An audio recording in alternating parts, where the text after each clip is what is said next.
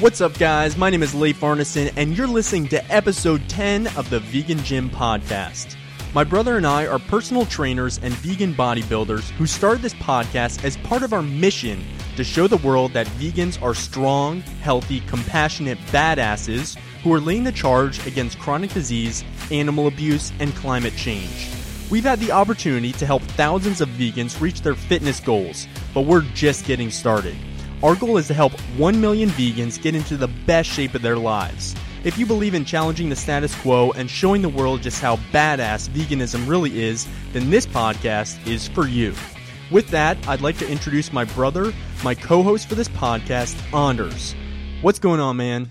What is up, guys? Today we have an awesome topic, but before that, we have an awesome announcement to make. Yeah, we have a little bit of housekeeping to do. So, we are super, super excited about a new program that we're going to be launching this week. It's called the Vegan Peak Performance Blueprint. How badass is that name? the Vegan Peak Performance Blueprint, and it's a six step process designed to help vegan entrepreneurs, business leaders, and influencers master their bodies so they can create their greatest impact in the world. So, where do they go to find out more about this? Well, I'm glad you asked, Leif. you can simply just go to veganpeakperformanceblueprint.com. And yes, that is quite the mouthful, but it's the title of it and it gets the point across. Yeah, and we we haven't uh, come up with a shorter uh, domain name yet, but uh, when we do, we'll tell you guys what that is. Um, but anyways, there's a link for it in the show notes in this podcast if you want to check it out, um, and if you don't want to type it out into your browser. Uh, now, the Peak Performance Blueprint is not for everyone. It is specifically designed for vegan entrepreneurs, business leaders, and influencers. Now, spots are extremely, extremely limited. We're only going to be taking a handful of people, and you must apply to get into this program. Um, and if you are tuning into this podcast months after its air date, uh, we're um, it's currently May 13th, 2018. Um, and this will come out in probably two days, so uh, mid May. Uh, so if you're listening to this in a few months, um, you can still check it out. There might be more spots available, but uh, spots are extremely limited right now. Uh, so if you're interested, you can go find out more information by visiting uh, veganpeakperformanceblueprint.com. I am so pumped for this. Yeah, it's, it's going to be this freaking is, awesome. This is going to be it's a changing lives. Yeah. Like this is this is it. yeah. So again, um, it's it's not for everyone. Spots are extremely limited. So if you're interested at all, if you'd like to apply, uh, please check that out at veganpeakperformanceblueprint.com. Now, with that being said, it's time to get into the show. So, Anders, what are we talking about today? Dude, this is one of my favorite topics to talk about. Yeah, seriously. And we are going to give you our best tips to getting ripped slash shredded. Yeah. so, um, it, yeah, and so in this episode, we're going to give you our best tips about getting ripped. Um, but to get ripped, you really just need to have a low body fat percentage. This, Uh, this this actually also goes along with abs. It's like Yeah. everyone has abs. Just you need to get to a lower body fat percentage so you can see them. Yeah. yeah, if you're wondering how to get a six pack, it really comes down to just um, uh, shredding fat. Like you could have never you uh, you could have never stepped foot in a gym, and if you just uh, bring your body fat percentage down with dieting, you're going to eventually expose your abs.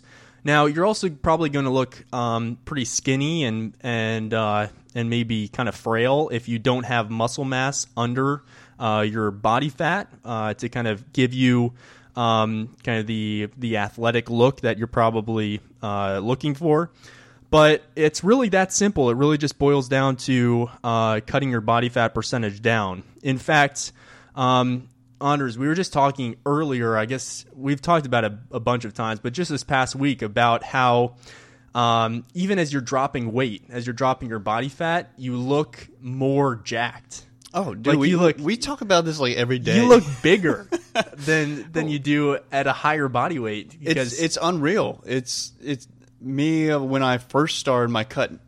This time I I looked not strong. Well, not. Well, you strong. look strong. Yeah. You look strong, but you don't look like jacked Yeah, Or, like, and- ripped. And then once you drop 15 pounds, you look of body fat. of body fat. Yes. Yeah, you look Good shredded right there. You look you look you look huge. bigger than what you were 15 Right. pounds heavier. It's funny.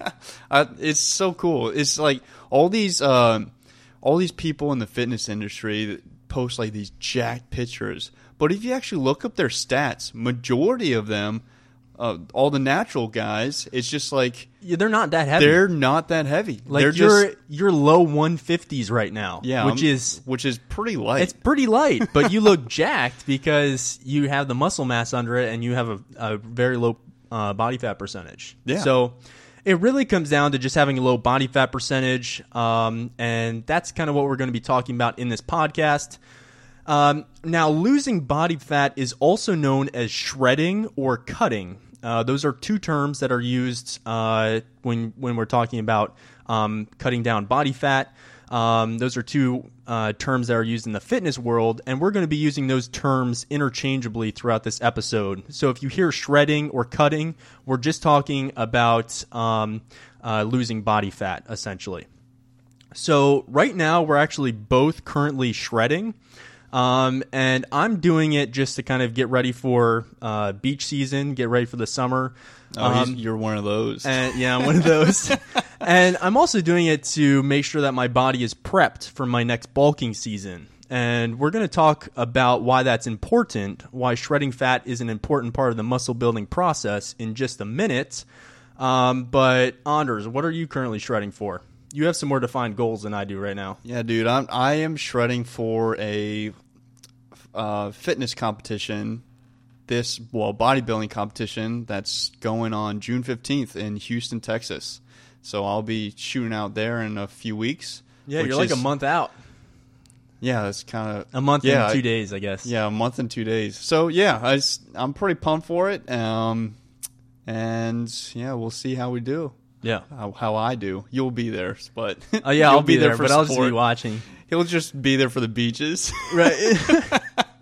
so that's actually a really important part of shredding. Um, is actually having like serious goals, and Anders has a much more serious goal than I do. I'm kind of doing it just for aesthetics, um, and I'm also doing it uh, to kind of prepare for for my next bulking season, as I said. But um, those are that goal isn't nearly as powerful as the goal that you have. Well, it's me setting this goal. One, I always uh, purchase my spot before I uh, second guess or se- rethink uh, doing a competition. So, one, I'm stuck in it. I have money in it, and two, uh, I know that uh, I want to do well. So I'm just going to continue working out as much as possible and getting as shredded as possible so I could do well.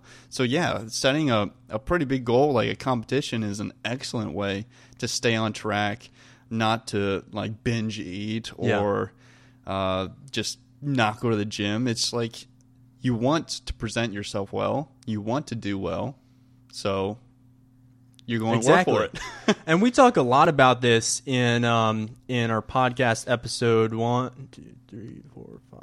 I guess it's um, what is that? One, two, three, four, five, six. I'm in gl- podcast episode six glad on how can, I'm glad you can count. how to develop a warrior mindset. Well, the episode number isn't here, so I had to just Right. count up from the bottom. Um, so, in how to develop a warrior mindset, we talk a lot about goal setting, and that's a really, really important uh, part of the process, especially when you're doing something like shredding, because it's it's mentally challenging. Um, And like we said, it's more mentally challenging than physically. Yeah. So it's just a mind game. exactly. Yeah, and um, just last year, last spring, when I was shredding um, for an actual, it was an online competition, actually for the exact same guy that you're kind of shredding for right now. Yeah, it's uh, Christian Guzman. Uh, Yeah. I don't know if any of you have He's ever heard of him. He's a fitness YouTuber. He's pretty well known. He's Yeah. not vegan, but um, he's we just we really like cool we guy. like what he stands for. So it's Yeah. and he's really he created his home business by himself. So it, Yeah. it's really cool how he's come around in the last five years. So Yeah. Anyway, so he had a summer shredding uh, challenge, but it was all online last year, and I was part of that challenge. And now you're actually doing the same summer shredding challenge, but it's an actual show. Yeah, he, in he's, Houston. Yeah, he's doing an online one just like what you did, and he's actually Oh, doing yeah, that's right. an in person one as well. So Yeah. it'll it'll be really cool, and uh, yeah, we'll see what's we'll We'll I'll see how it goes. Yeah, Yeah. But uh, from establishing your goals, you uh, since you don't have like any major thing coming up, I remember you, uh, this was like a week ago. You were like, it's actually more tough to cut when I don't really have anything It to look forward It is. to. Like, which I'm- like you're you want to be beach ready, but that's not really like a hefty goal. It's like Right. when do you want to go to the beach? It's like- sometime this summer. yeah, it's like I'd I'd feel really confident like just stepping onto the beach right now. So it's like it's hard to like push yourself a Yeah, little exactly. a little farther. So definitely having established goals is really important. So if you want to go listen to our uh, our mindset podcast episode, uh, I'd highly suggest you do that because we talk all about goal setting and how we do it and how we create powerful goals. and just just to put it out there that doesn't mean you have to join a competition to Yeah, have a hefty not. goal it could be as uh well for a, it would be a big day but like for your wedding i want to lose 15 pounds for my wedding boom Yeah. I mean that's that's- that's, a motivator right there That's that might be more motivation. yeah even. probably So that's So I mean, whatever works for you guys, but it's better to have concrete goals than not have concrete goals. And I have like uh, overall goals that are kind of guiding my fitness journey. Um, I've said it before. I said it in podcast episode six um, that my kind of ultimate fitness goal is to get to 190 pounds at 10% body fat. And uh, that's really difficult. Um, I have a lot of progress still to make to hit that. Um, it's uh, and I want to do it all naturally because that really, really matters to me. Um, health and fitness; those are uh, kind of equal in my mind. But uh, whatever goals like work for you, um, you should uh, you should definitely solidify those, and and it helps you a ton when you're shredding, especially. So um, that's a little bit on goal setting. Um, but even if you're not uh, looking to get like super shredded or something, even if you don't want to step on a stage, if you're just working to build muscle, uh, shredding is actually also necessary. It's very important. It's a very important part of the muscle building process. Um, and there are two main reasons for this. Uh, the first reason is that high body fat levels reduce insulin sensitivity, which thereby suppresses muscle protein synthesis, which is known as MPS. Now, MPS is a vital component of hypertrophy, which is the muscle growth process. So, high body fat levels actually make it more difficult to build muscle. So, if you're not shredding and not maintaining lower levels of body fat, um, and you just let your body fat percentage continue to increase, and you're going to have more trouble uh, building muscle. and this is why we recommend clean bulking and not dirty bulking Yeah, because then you're you're not jumping up in your body fat percentage so uh, Quickly. so quickly, Yeah. and you have kind of longer bulking periods uh, where you're in a prime uh, kind of muscle building state. So that's the first reason, um, and the second reason is is quite similar, but uh, high level high levels of body fat actually create imbalances in your hormone levels, uh, which cause testosterone levels to drop and estrogen levels to rise in men. Now, this is uh, also really important because your hormone levels play a crucial role in the muscle building process. So, uh, for those two reasons, it's really important to cycle between your periods of bulking and cutting.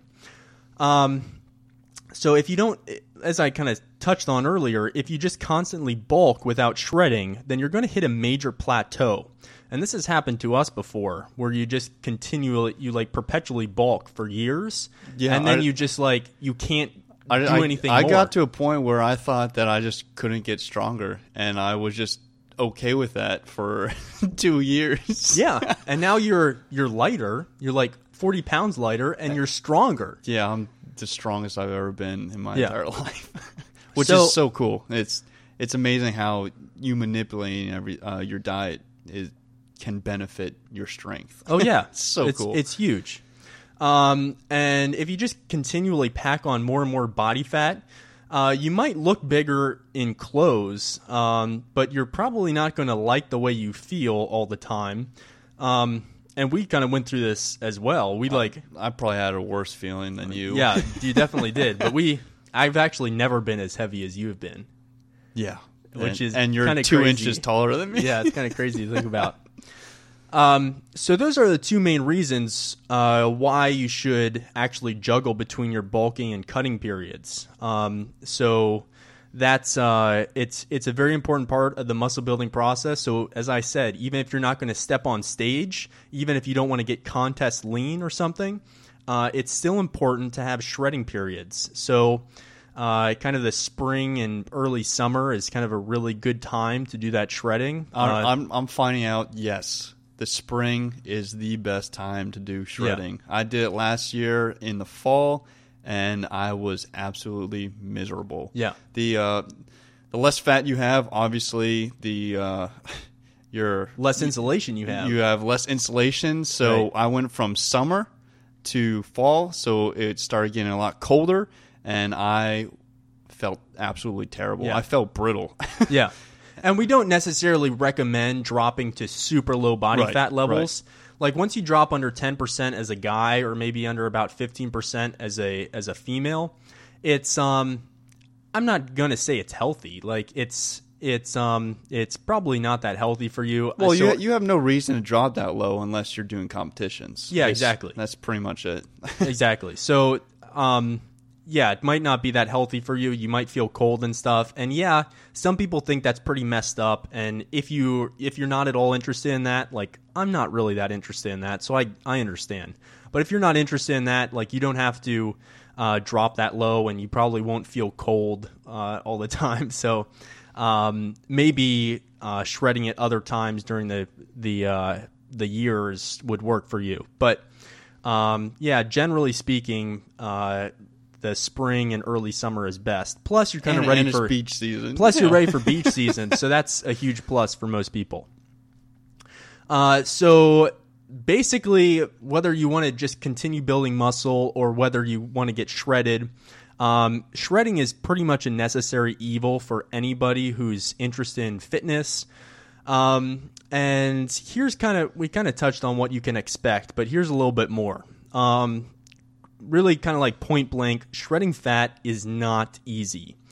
Um, there's really no way around being hungry, and if you are working to get contest lean, uh, like you're trying to drop below 10% body fat as a guy or less than 15% uh, body fat as a woman, uh, you're really going to kind of have to suffer. Like it's not easy. Like Yeah, there's it, does get easier though. The more times With you- experience. with you, Exactly. more times you do it because you you find how to get around that hunger. right. So- and there are some tips, and we're going to cover those in just a little bit. But Um, yeah, the the first time is it's it's rough, and second time is rough too. But it's just it's really cool how you can uh, figure out what works for your body and how it reacts to different eating schedules and that Yeah, type of totally. deal. And it just I find it as like a really cool uh, educational self development type thing for fitness. Yeah. Well, it's it's definitely something. It's not uh, it's not easy, and it's definitely something that experience helps uh, drastically. Yeah, exactly, which is pretty much the same for anything else. Yeah. So um, it's not easy, but you can, however, make the process more efficient, uh, which makes it much more enjoyable. Um, and there are kind of three main shredding rules that you pretty much have to follow to have a successful cut. Um, and uh, kind of before diving into those rules, um, I want to make one thing very clear, and that's uh, that our primary objective when shredding is to lose fat um, obviously. But an equally important objective is to maintain lean muscle mass. Now, this is something that a lot of people might overlook if you're not like serious about competing. You might just say, "Oh, I want to lose weight" or something, and that's actually that's not a good way of phrasing it in our opinion. And the reason is because if I if I was like, okay, yeah, I can help you lose 10 pounds, and I just uh, like snapped my fingers and magically chopped off 10 pounds of muscle from your physique, you would not like You would have losing a higher 10 pounds. You would have a higher body fat. Percentage. Yeah, your body fat percentage would go up because you would maintain all your body fat. So, um, you you really can't even possibly do that. I mean, But- technically, someone could just burn. I mean, drop like six pounds in one day, go sit in the sauna for two hours, and then you're golden. You know? Yeah, and then that would just be all water weight. Exactly. So we just have to be really clear on our goals, and our main goal is to lose body fat, and we really don't want to lose any muscle mass. Um, so we we simply don't want to com- uh, compromise any of our hard-earned lean muscle mass in any way. Um, I mean, compromise any hard-earned lean muscle in any way. So there are three main rules that you absolutely have to follow when you're shredding. Um, number one, the most important, is that you must maintain a an aggressive yet not reckless calorie deficit of about twenty percent. Now, we, we say reckless because there's a lot of people out there that think uh, if I eat as little as possible, I'm going to be able to lose a lot more yeah, fat. yeah. If I just eat one thousand calories a day, I'm going to get reach my uh, shredding goals in a month. That's And going that's- to really a- hurt you and not help you. That's a recipe for disaster. You want to shred fat quickly, but if you drop your calories too low, then you can actually run into issues with your metabolism.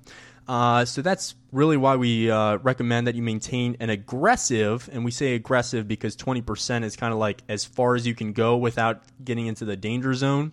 Uh, you want to maintain an aggressive yet not reckless calorie deficit. So we recommend that you aim for about 20%.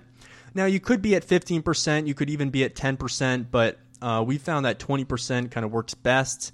It helps you to uh, shred kind of as quickly as possible while minimizing your risk of uh, losing muscle. So, what exactly is a 20% deficit, you might ask? Uh, it just means that you're chopping off 20% of your, um, your calories from your maintenance calorie target.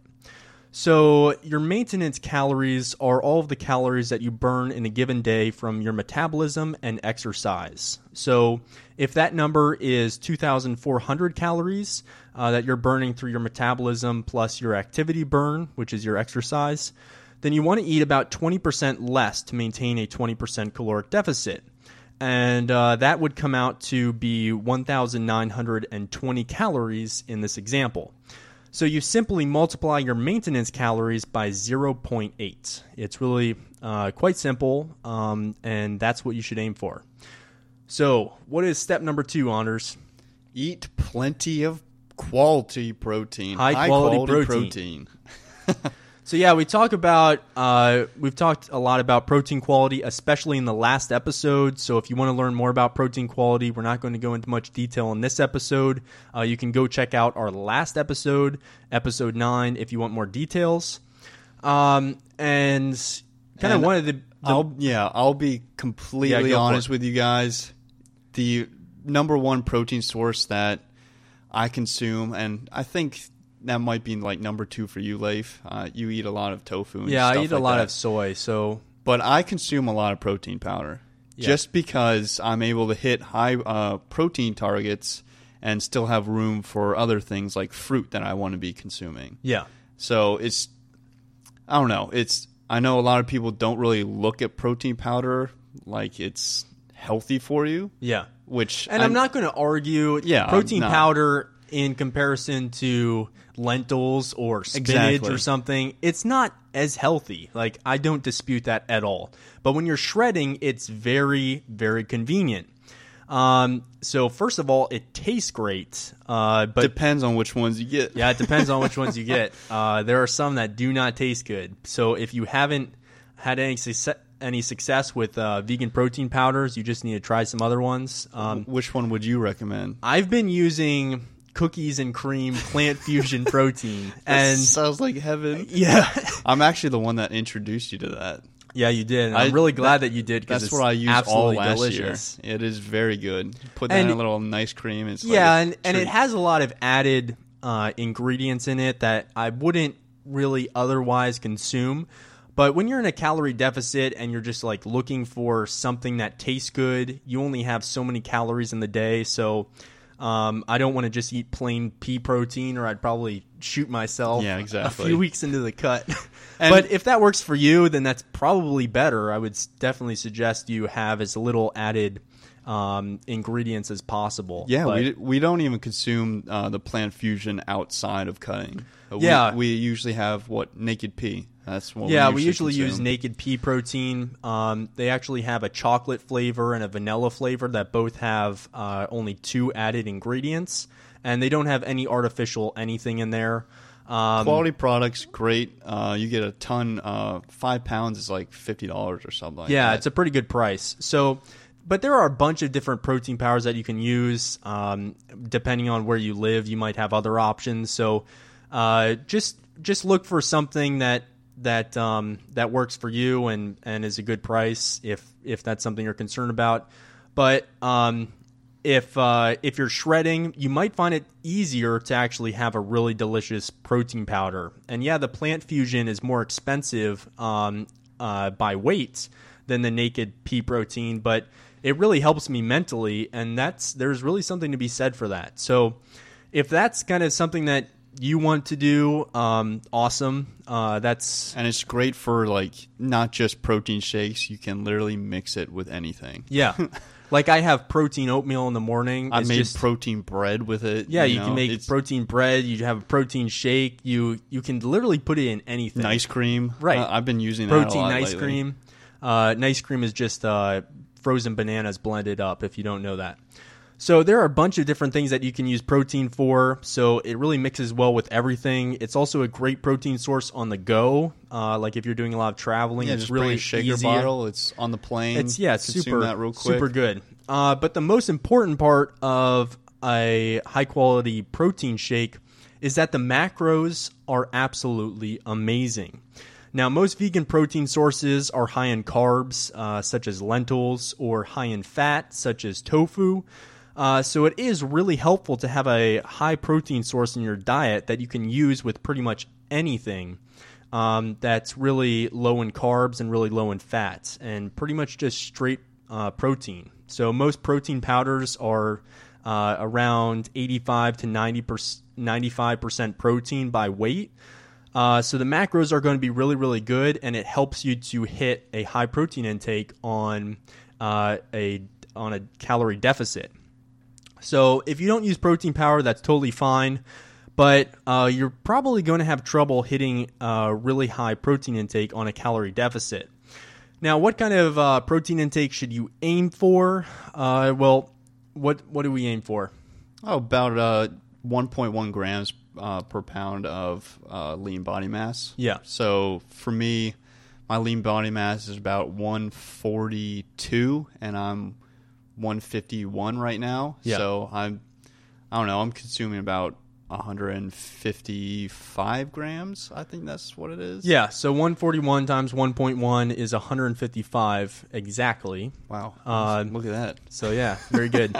um, and uh, if you're um, if you're on the metric system, that's 2.4 grams of protein per kilogram of lean body mass per day.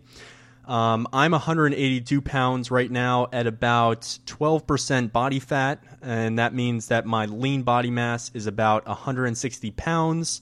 So, um, uh, and lean body mass is just your body weight minus your fat weight. So it's pretty easy to calculate. It's just your body weight times uh, one minus your body fat percentage. Um, and uh, and for me, that's about 160 pounds, and that means that I should be aiming for about 176 grams of high quality plant protein per day. Yes, But that is a lot of protein. yeah, well, we talked about that a lot in the last episode. If Uh, you guys think that's too much protein, go listen to our last podcast. Well, it it does depend on your fitness goals. Like if if you don't want to build as much muscle and as strength as possible, you don't need that much protein. Right. Um, I- what I'm saying is like before you comment and say some hate, just listen to our last podcast. Yeah, so I- understand where we're coming The from. The bottom line is that a high protein diet is not bad for you. It's not bad for your kidneys. I will be the first to admit that protein powder isn't the healthiest um, protein source. Uh, whole foods like uh, lentils or soybeans or something like that is much healthier. But um, uh, we covered in detail why why we use protein powder. If you don't want to use it, that's totally fine. uh, you wouldn't be able to hit uh, that high of a. Uh, you wouldn't be able to hit 1.1 grams of protein per pound of lean body mass per day if you are not using uh, protein powder. It would be virtually impossible. You might be able to use seitan and and uh, like pea protein isolate. Like that's that's that's Yeah. plant protein, anyways. Yeah. You could probably use like textured vegetable protein and and seitan and get there. But Oh, I couldn't that even- imagine how you would feel. yeah, is that even healthier? I don't know. So um, just do what works for you guys, but that's what we do. So um, if you want to learn more about protein, go listen to the last episode. So, um, and that brings us to number three, uh, the third rule of shredding, and that is what? Do not focus on cardio. Focus on high compound weightlifting. Yes. And that is your squat, your deadlift, your shoulder press, and your bench press. and your bench press. yeah. It's funny that you say bench press last because I think that's your favorite. Yeah. Well, not at the moment. Yeah, my I guess- strength has gone I guess down it's like squat. crazy. Is your squat Yeah. your favorite now? I think squat's my favorite right now, which I'm sure people are like, "What the?" yeah. Well, it's not fun, but I think uh, squat might be my favorite too. It definitely feels good after you leave the gym. oh, I, f- I feel so powerful afterwards. Yeah. It's feels really good. awesome. Uh, so if you restrict your calories for weight loss, and I should really say fat loss because I just explained why weight loss isn't the right term. Uh, but restricting your calories for fat loss without lifting, without doing heavy compound weightlifting, uh, we personally think that's a huge mistake uh, because it's going to result in at least mild muscle loss. So it's kind of the same thing uh, that we were talking about protein for. Uh, it's kind of the same reason. You want to uh, maintain as much muscle mass as possible, as much lean mass as possible, and um, you're going to be able to do that with heavy compound weightlifting. Cardio is not going to help you to maintain your lean muscle mass. Um, now, cardio is negotiable. If you want to do it, you can. It does help you to put.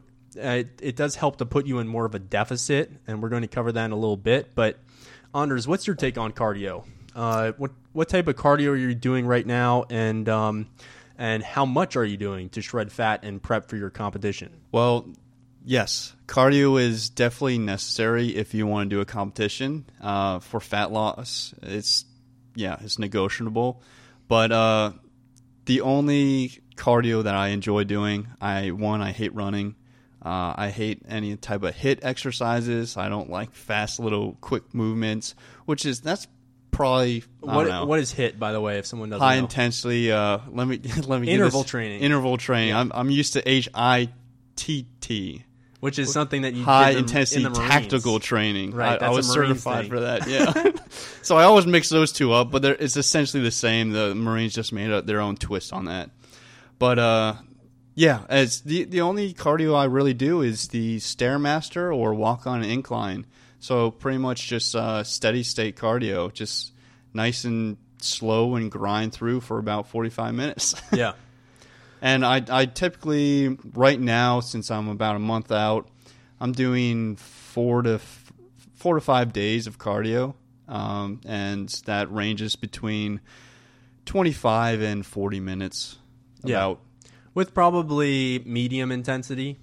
yeah. Uh, I I kind of like change the intensity. I start slow, kind of get into it, get my blood flowing, and then I slowly increase as I get closer to the end. So it's just like kind of increasing intensity. Yeah. So, like Anders kind of touched on, if you're planning to get below 10% body fat as a male or below 15% body fat as a female, we can pretty much guarantee that you're going to need to include at least some cardio in your routine to get there.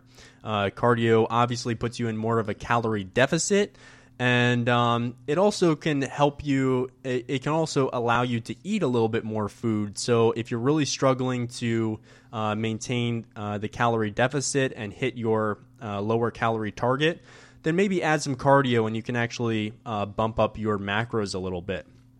So, those are the three main things that you need to do to shred body fat and get ripped.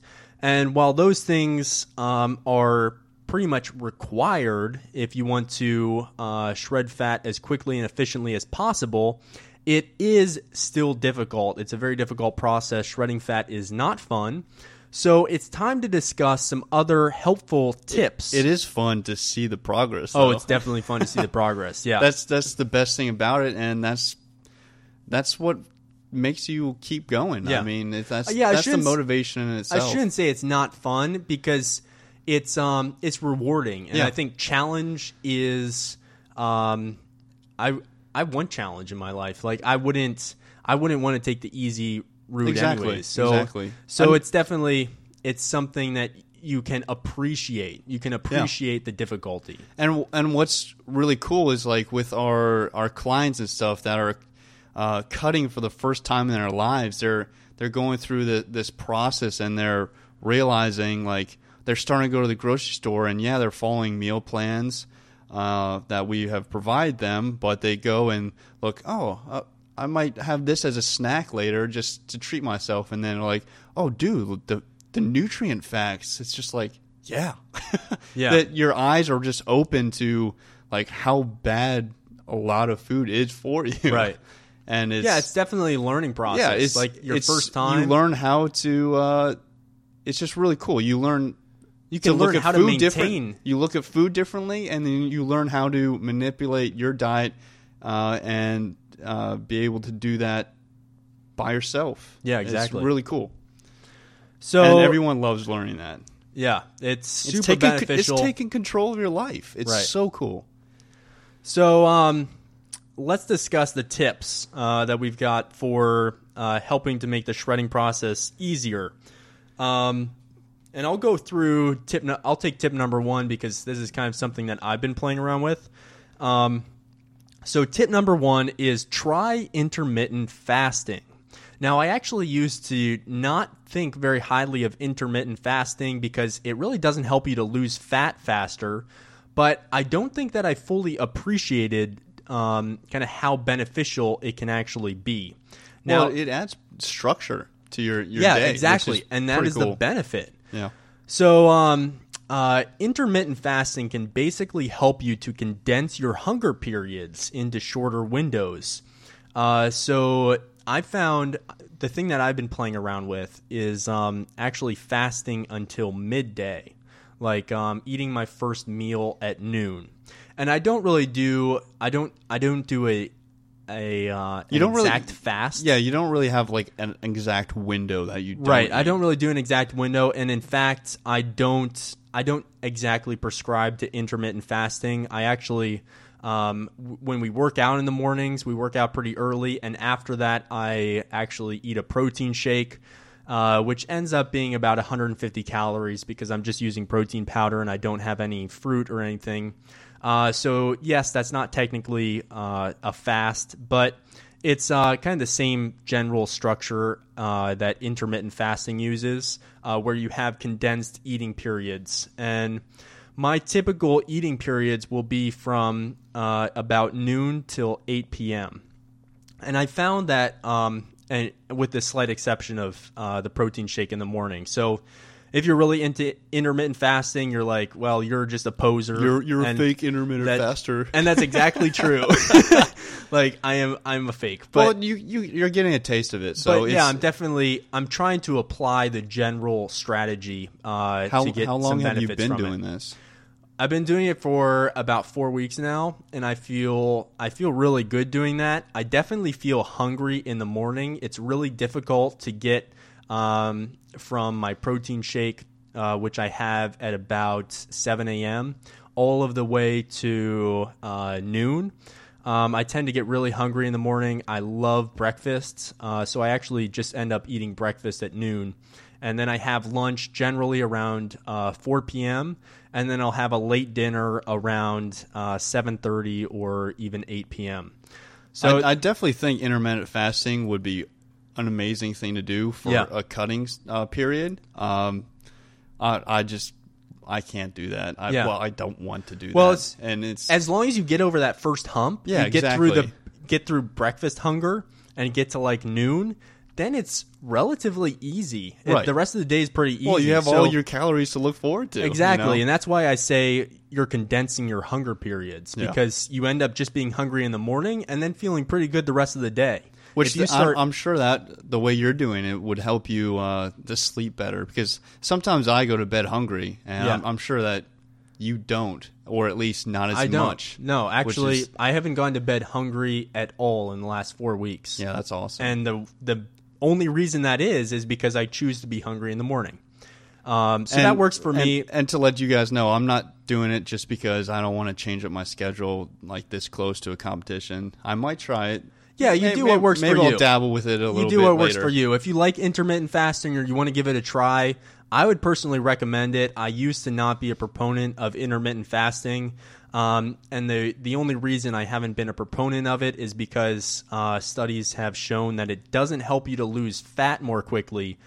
But it can help you to condense your hunger periods. So, if that helps you to maintain your calorie deficit, then yeah, it can actually help you to lose fat Yeah, I more quickly. I think it could be a good tactic to So there, use. yeah, there's definitely something to be said for it. So that's number one. That's tip number one.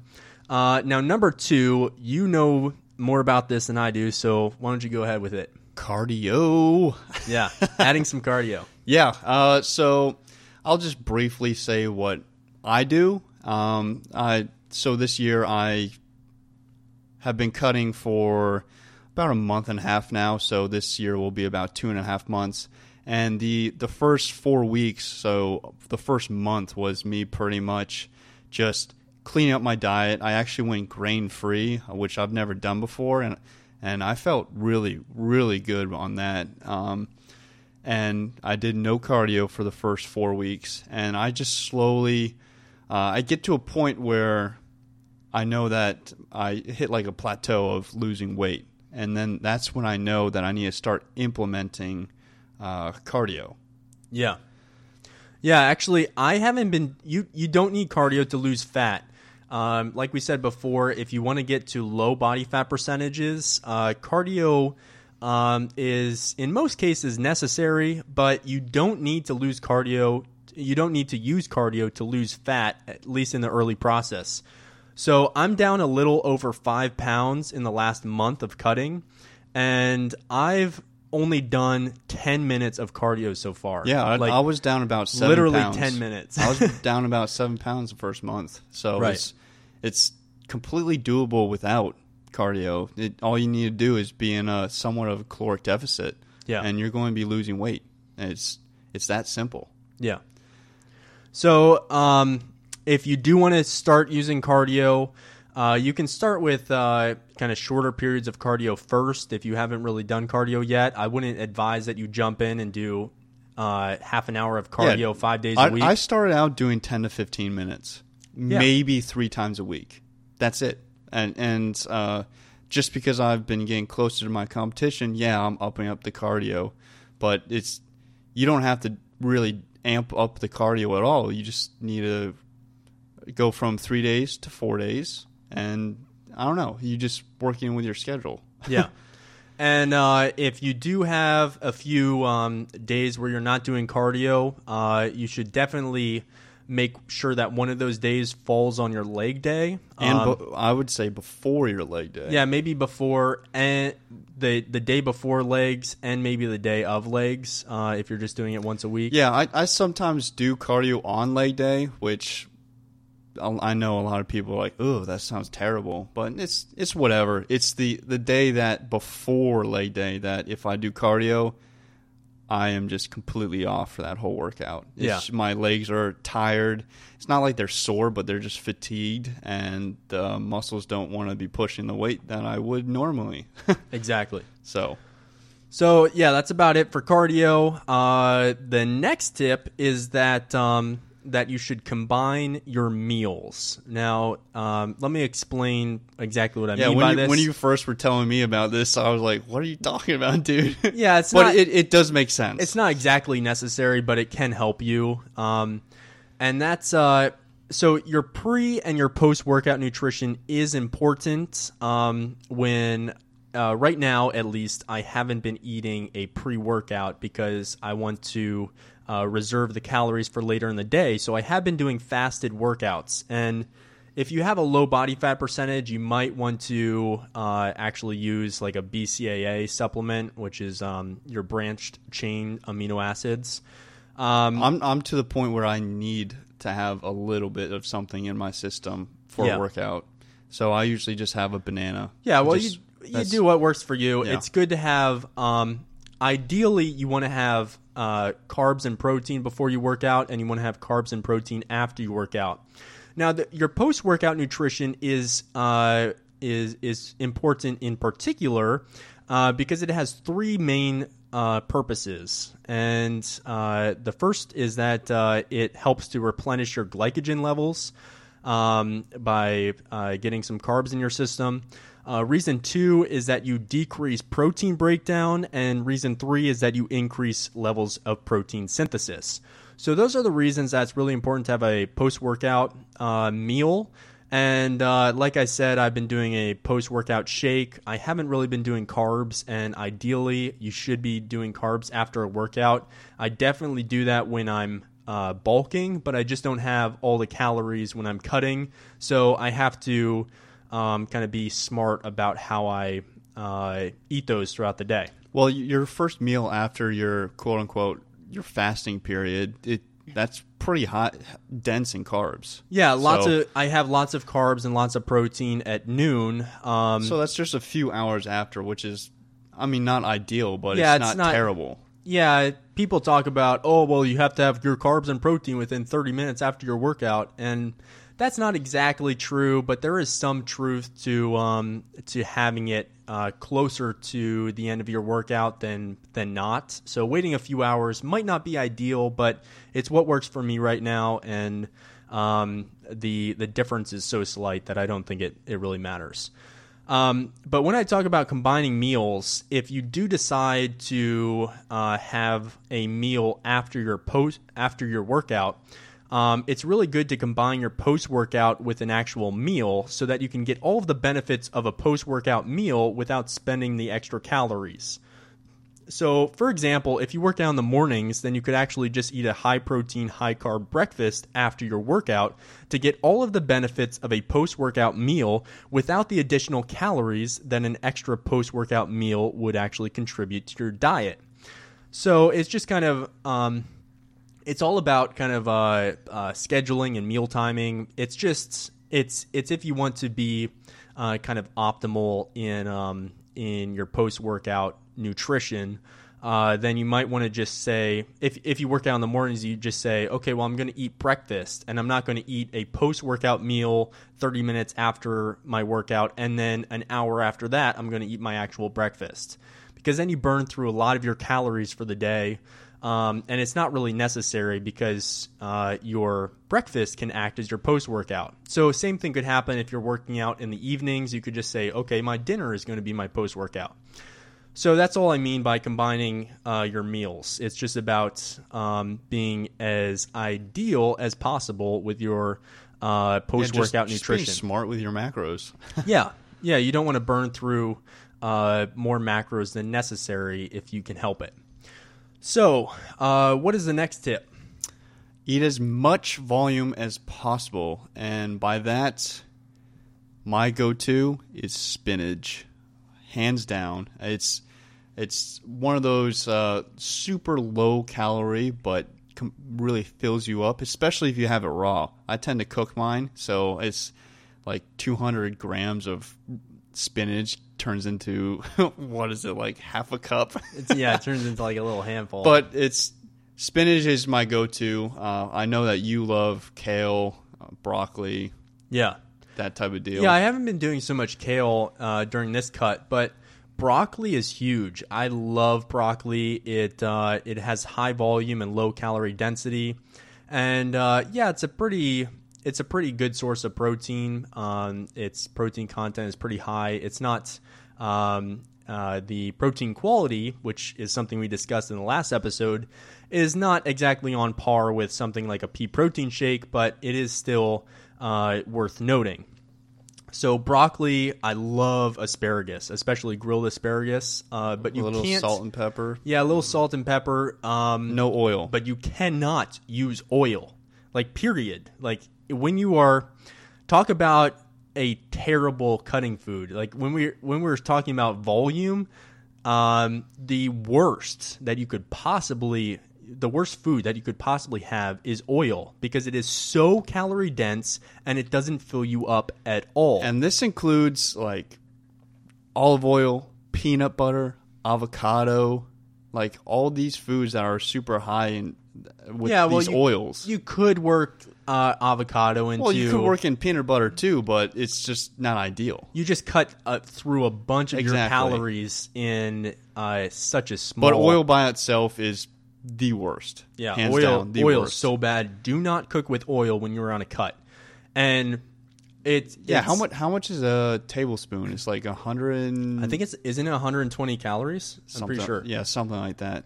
For a tablespoon, though, you know, it's that's one little quick shot. yeah, a tablespoon is 120 calories. I just looked it up. Uh, so it's 100% fat and 120 calories. So uh, Mm, that is- nutritious. yeah, that is not going to work into most meal plans. So be sure to focus on high volume, low calorie foods. Uh, we're talking about leafy greens in particular. Uh, you have spinach, kale. Well, how- how do um, you- things like broccoli, you cook 'em asparagus, then? and green beans? Well, you can. Um, excuse me. I like baking them. Uh, that's one thing I like doing, especially broccoli. I'll just put a little seasoning and uh, maybe some Bragg's. Yeah. Uh, um, the, liquid, Bragg's uh, liquid aminos. liquid aminos, which is basically just like soy sauce. Um, yeah, that stuff's really good. it's really good, and that's something that I'll do. I'll just put it in at 400 for just put in some broccoli florets at 400 for like uh, half an hour to 45 minutes. Yeah, Um, Leif, Leif tends to uh, like to bake all his food. Uh, I like I to do a use- lot of baking. I like to use my uh, skillet, and in the skillet, you still don't need oil. Use a little bit of water, a little bit of uh, vegetable broth, and then you're golden. And the vegetable broth adds so much flavor to the, the vegetables too. You know, yeah, and you just do not need oil to cook anything. yeah. It's like in every single recipe, it's like two tablespoons of oil. It's like, what's the need of that? right. Well, I will admit it does make most food taste better, but it's not helpful on a c- calorie deficit. You really can't add it uh, without severely like cutting into your calories for the day. So uh, we're talking mostly about vegetables. You can have fruit, like we have. Um, I I tend to eat a lot of berries, and you use uh, quite a few bananas and, yeah, and I berries eat, I eat a lot of bananas, and that is the reason why I actually, uh, for my protein source, I have a lot of protein uh, powder because I like having a lot more fruit. Uh, it's I rather I get a majority of my carbs from all the fruit, so I have like four to five bananas a day, a clementine, an apple, and uh, yeah, I just love fruit. yeah. And you can definitely cut on a pretty high fruit diet. Um, but it can be challenging for some people to fit that in your macros, depending on what your other foods are. So if you're eating lots of protein powder, um, yeah, you're probably going to have a lot of more a lot more room for fruit. But if you're not, if you're eating stuff like um, lots of lentils and beans that are fairly high in carbs, you might have trouble fitting a bunch of fruit into your diet. So just uh, you kind of need to focus on um, on your macros and figure out what works best for you. Uh, but and what you enjoy the most. yeah, you know? exactly. So I actually haven't. I don't think I've been eating really any bananas. I've had like You've been eating a ton of berries. I've been eating so many berries. Like I, But I legitimately. Gran- granted, I give you that. Frozen berries on oatmeal is freaking d- delicious. Yeah. So I legitimately have been for the past two weeks. I've been eating one and a half pounds of berries per day. Oh my! Like, I didn't know it was that like, much. yeah, it's been a lot, and uh, that ends up being about uh, I think it's like 500 calories, uh, but it's so uh, high in volume um, and low in calorie density that it really kind of just fits into um, into my macros, Yeah. and I really enjoy it in protein because it provides so much more uh, in protein oatmeal because it provides so much more uh, volume. and it's a it's- sweetness too. It's yeah, it it adds a sweetness, and it's also um, it also provides an abundance of micronutrients, so your vitamins and minerals. And actually, speaking of micronutrients, we also use uh, spirulina tablets. Uh, that's been that's something I use when I'm bulking too, but I also use it when I'm shredding. Um, and we also both take a vegan multivitamin uh, every day to make sure that we're getting all of our nutrients. We're kind of just trying to fill in any nutrient gaps uh, because when you're in a calorie deficit, it can be difficult to actually get all of your vitamins and minerals just from your diet. So it helps to have uh, some supplement. Um, so if that's not what you're all about, then uh, do what works for you. But that's what we do. So, um, kind of speaking of high volume, uh, you also want to drink a ton of water. Um, and you can also use other low calorie beverages if you need some flavor. This Uh, gets me through the day. but but yeah, water water is probably best. So you want to talk a little bit about that? Yeah, it's it's fairly simple. It's just drinking a ton of water is going to fill up your stomach, and it's going to uh, hold off that craving for any food for a little while. Well, it's especially good to like drink before eating or something. yeah, because you chug a you chug a glass of water right before you start eating. It's going to fill up like half your stomach, and then you're going to eat a little bit of food, and you're like, "Oh, I'm golden for about two hours." Yeah, and then you, you have the other portion of your meal in two hours, and you know, and that's how I am able to get through the whole day, is just pounding water. Um, we have some flavored waters that we we have, or like some packets that we put in the water. Because yes, drinking plain water by itself is delicious, but copious amounts of it is just a little, little boring. So we like to add a little bit of flavor. In. right. Yeah, I especially like drinking uh, zero calorie carbonated water that's flavored with something like lemon or lime, um, and that, I find that to be more satisfying, uh, at least for me. Um, than just having regular water, and you can also flavor your water with BCAAs or um, some other low calorie uh, um, uh, uh, packets or, or whatever you might want to add to your water. Um, and BCAAs, as, as we kind of touched on earlier, might actually uh, be helpful, especially if you're working out fasted. Uh, you might consider using BCAAs as well. and Um, it tastes delicious. yeah, it tastes great. Uh, now, research has kind of their their research has kind of shown that BCAAs uh, might not make that big of a difference, uh, even if you're working out in a fasted state. But it certainly doesn't hurt, and it can be beneficial um, depending on your goals and depending on your schedule. So, uh, you might consider adding BCAAs into uh, your water as well, which is something that we both do, at least when we're um, at really kind of low body fat percentages. Like definitely once you uh, break under 10% as a guy or under 15% as a woman, uh, you might really want to consider adding that to your diet. And this this is something else. Is if you're craving something and you're on the edge of go grab like a small little like piece of bread or something like that. Before you do that, I highly suggest uh, just pound down a glass of water, wait it out for ten minutes, see how you feel, and more than not, you're going to feel perfectly fine and are able to hold it off to your next meal. So, yeah, Yeah. Drinking water will help you immensely on a cutting period. Yeah. So, So do you want to get into the next one too? yeah, the the next portion is just don't completely deprive yourself. You you want to enjoy some of the foods that uh, you're craving, but you have to be smart about it. So, like this past week, uh, Leif, we've had French toast.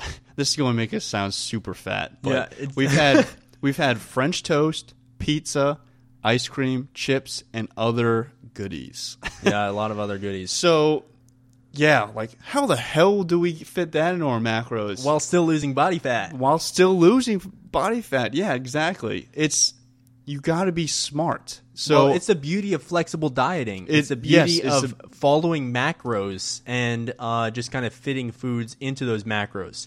Now, of course, we're not talking about health foods here. Like just like protein powder, French toast, pizza, ice cream, chips, those are not necessarily healthy for you. Even the vegan versions, which is what we eat, obviously. But it's um it's it is Im- it and it's really really important to maintain moderation, but the the reason this is so beneficial is that if you don't satisfy your cravings for these kind of foods, if that's something that you crave, then you might actually be setting yourself up for a major binge, and that's going to really um, that's going to really hurt you in the long run. We're saying this from experience. All right. Yeah. So it's I know after you completed your last uh, shredding cycle, you just went crazy, right? I yeah, it was bad. And I did the exact Yeah. same thing. Right after my last competition, I was like, "Whoa, I can eat whatever I want now." Right. Boom.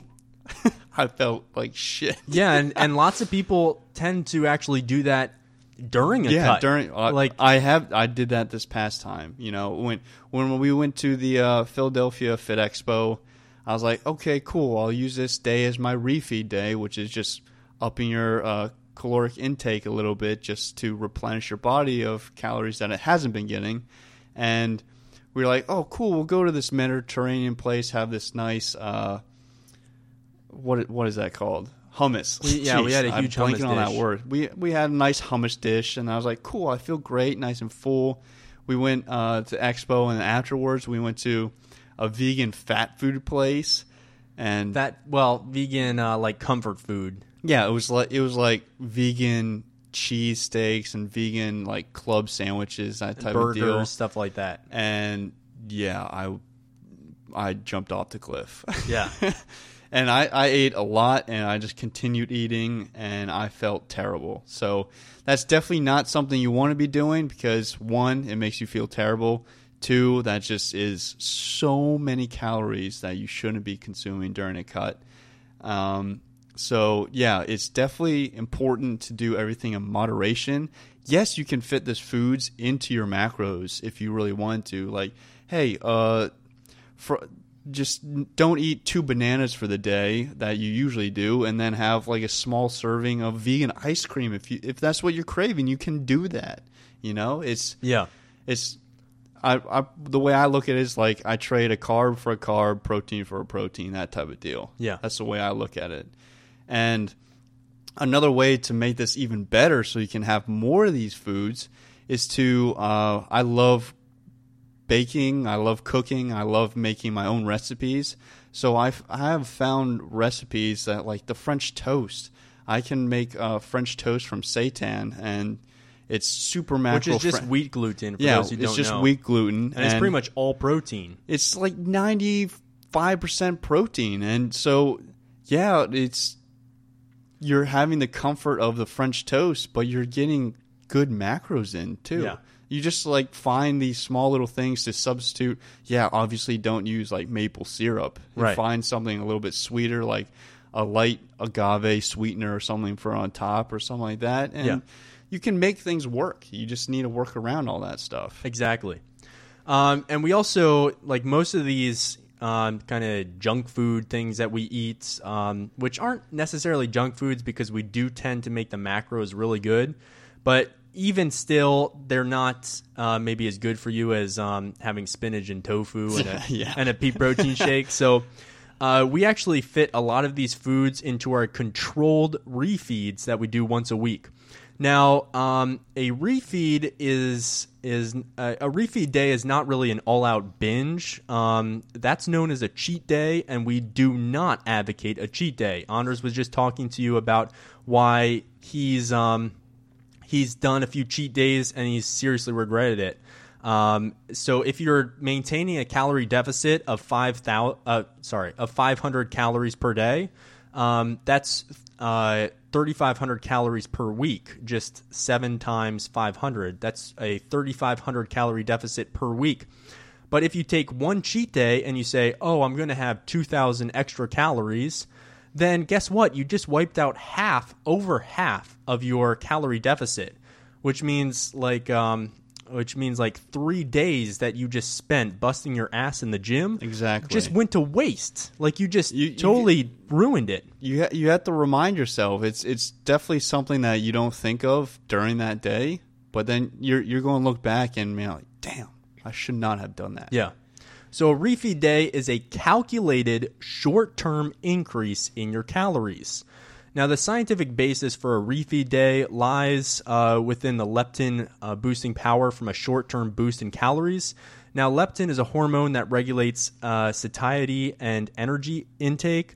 Um, and it decreases when body fat levels go down and carbohydrate intake is reduced. So, as a result, hunger levels can rise uh, significantly and uh, satiety is reduced.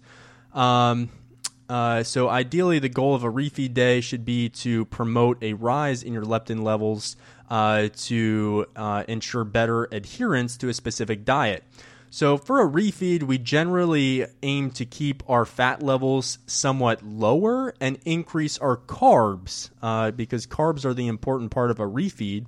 We increase those carbs to a point that we hit our maintenance calorie target for the day.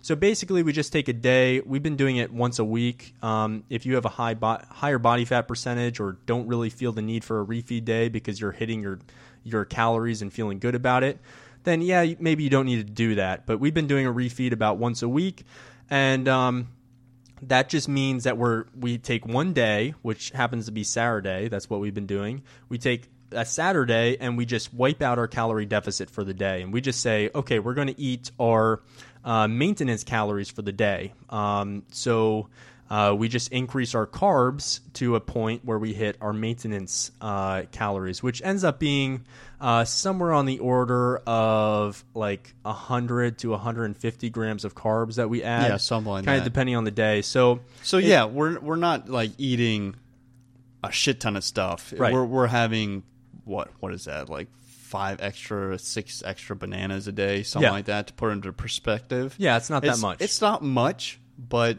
your body is going to love it. yeah, and it helps you to uh, maintain adherence to your diet, and that's kind of the whole point. Um, and uh, you also kind of um, help keep your body in an optimal fat burning state, and you don't get super hungry. Uh, so it, it mostly helps mentally, and that's um, that's a huge benefit.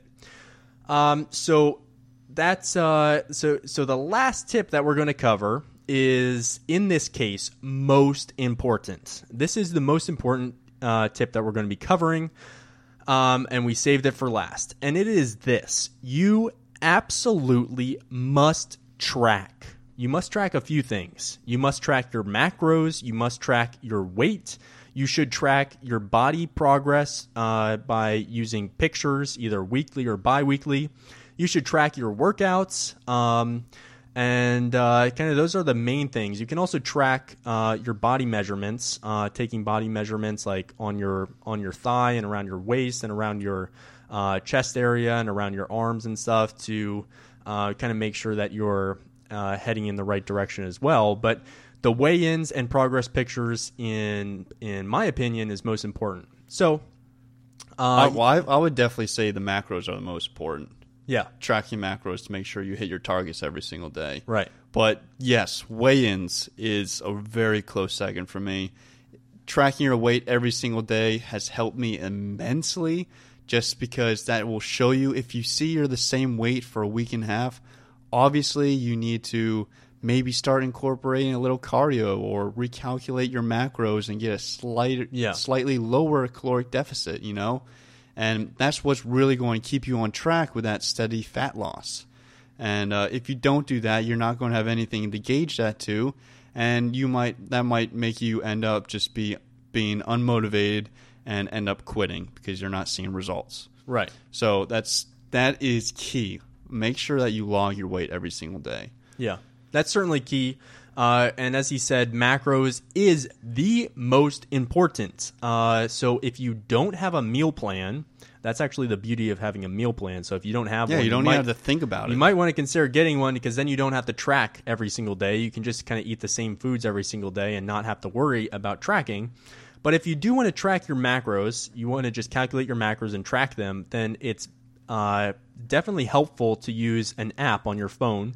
Uh, we use Cronometer, which is an app that you can just download uh, on your phone. It's available on Apple or Android.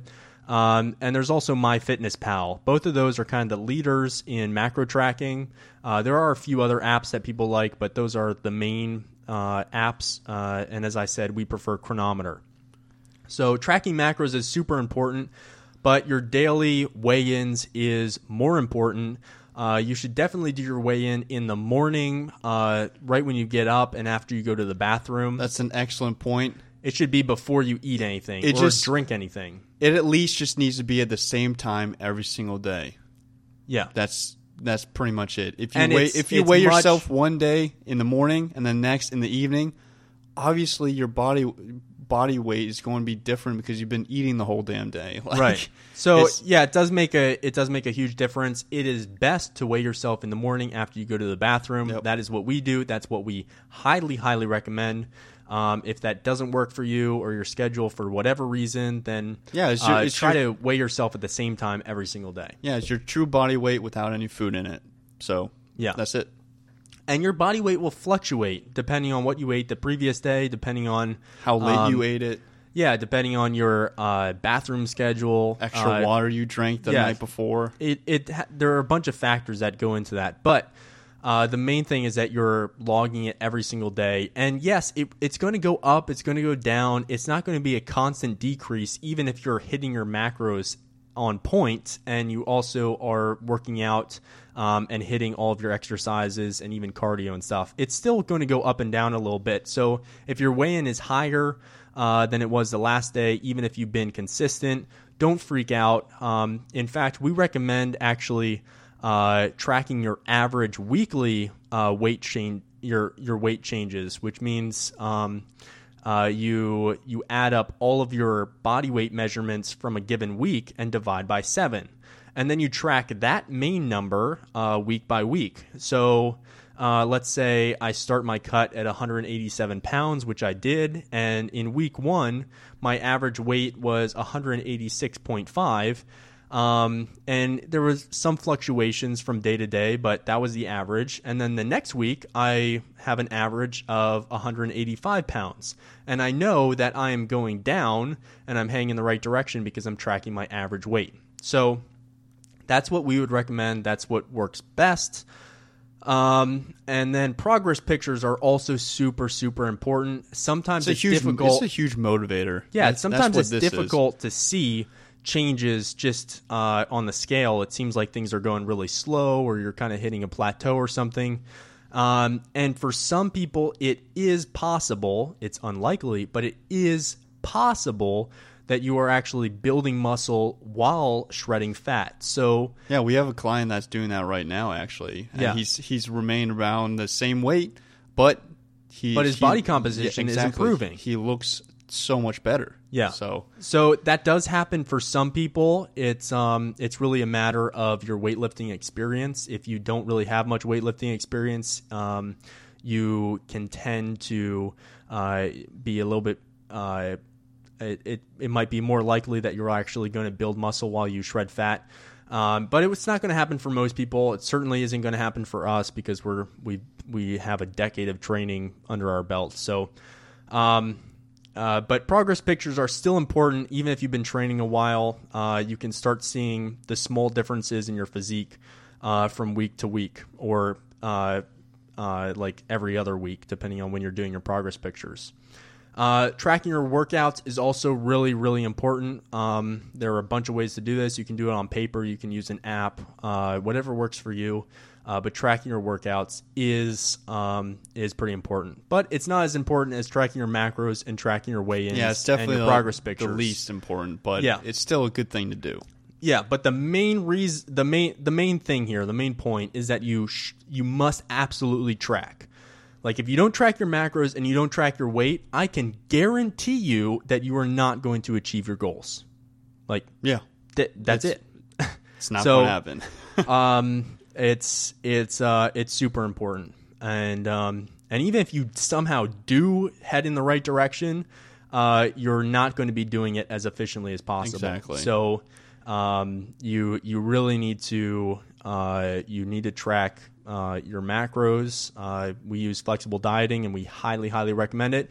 And you need to track your weigh-ins. So, So like like we said, we've both have ten years of experience on our belts, and we still do this. We Yeah. still need to make sure that we track. You know, it's that's how you achieve the your end result. Exactly. Like you ju- like and it's just not as important when you're doing bulking because we we can kind of uh, it's called intuitive eating, where we kind of just know uh, what what macros are in certain foods, and we we sometimes Exactly. go over, but we generally know where we're trying to uh, be in our lean bulking. But when you're shredding, it's difficult to maintain a calorie deficit. Like your body doesn't want to do it. It's not necessarily enjoyable, um, which is why you really need to uh, go by the book. You need to track. Um, so that's it for for all the tips. Uh, those are our most tips for you. Those are our most important tips, and we covered the uh, the major three things that you need to do when you're shredding uh, that are all but necessary. So, So- let's do. don't don't be afraid of cutting.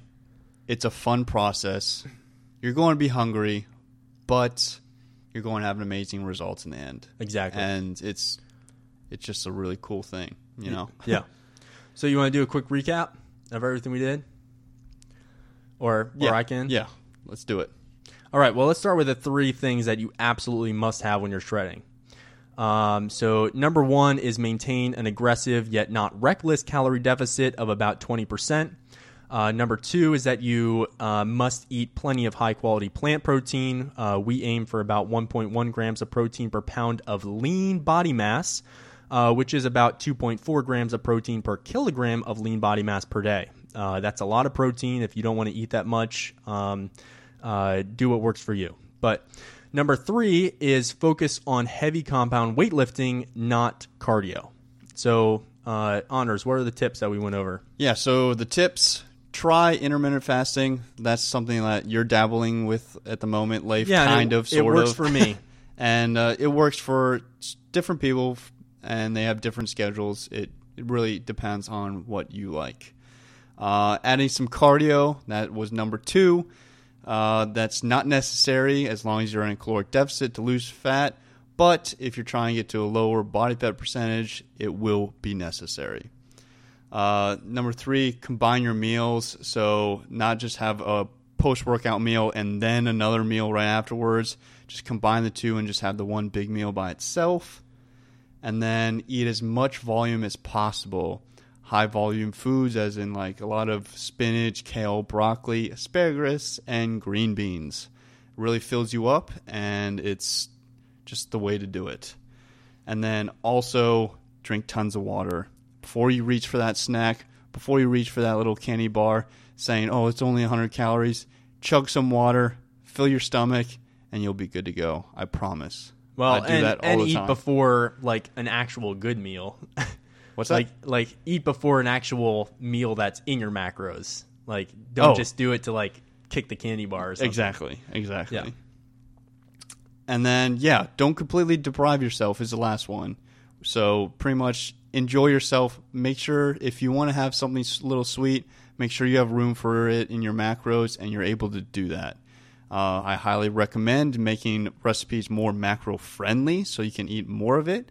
But uh, again, you don't have to do that. Uh, it's just what is best for you. Yeah. Just make sure it fits in your macros. And that was actually the second to last thing, the most important one, Oh, which yeah. is the last tip. you missed the most important oh one. man, jumping Uh, ahead of myself. The most important one is that you must track. Track your macros, track your daily weigh-ins, track your progress pictures, and track your workouts. and you said that in the most important uh, ranking order. Yeah. Or- yeah. Jeez, well, man. I don't know that the other ones were in order, but that one is definitely the most important. Yeah, that's why. Um, so, uh, with that being said, that is a wrap for this podcast. Um, just as a reminder, we're launching the Vegan Peak Performance Blueprint this week. this It's- is going to be so badass. It's, going to be so cool. So, it's a six step process designed to help vegan entrepreneurs, business leaders, and influencers master their bodies so they can create their greatest impact in the world. Um, if that is you, uh, you're going to want to apply to this program. Um, uh, but it is it's it's really um, it's it's specifically for those people. So you can learn more about this program by going to veganpeakperformanceblueprint.com. Um, as we as we've already said, the Vegan Peak Performance Blueprint is not it is not for everyone. It is specifically designed for vegan entrepreneurs, business leaders, and influencers. Spots are extremely limited. We're only going to be taking a handful of people, and you must apply to get into the program.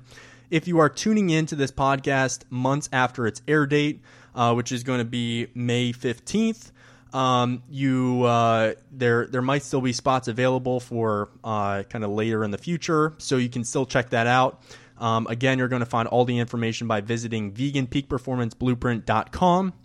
Um, and also, if you haven't subscribed to our email list, you should definitely do that to get all of our latest content sent directly to your inbox. You can sign up for our email list and get a free copy of my book, How to Build Muscle and Lose Fat on a Vegan Diet, uh, by going to thevegangym.com forward slash book. Again, that's thevegangym.com forward slash book. And if you enjoy our content and you find it to be useful, especially if you found this particular episode to be useful, we would really, really appreciate you guys leaving a review on whatever podcast platform you're listening to. Um, it just takes two minutes of your time. It's seriously, it's two minutes, and it will really, really help us out. Um, we we try to bring you guys as much value as possible, and really all we ask in return is that you leave a review. It really helps us to spread veganism and um, our love of fitness. So.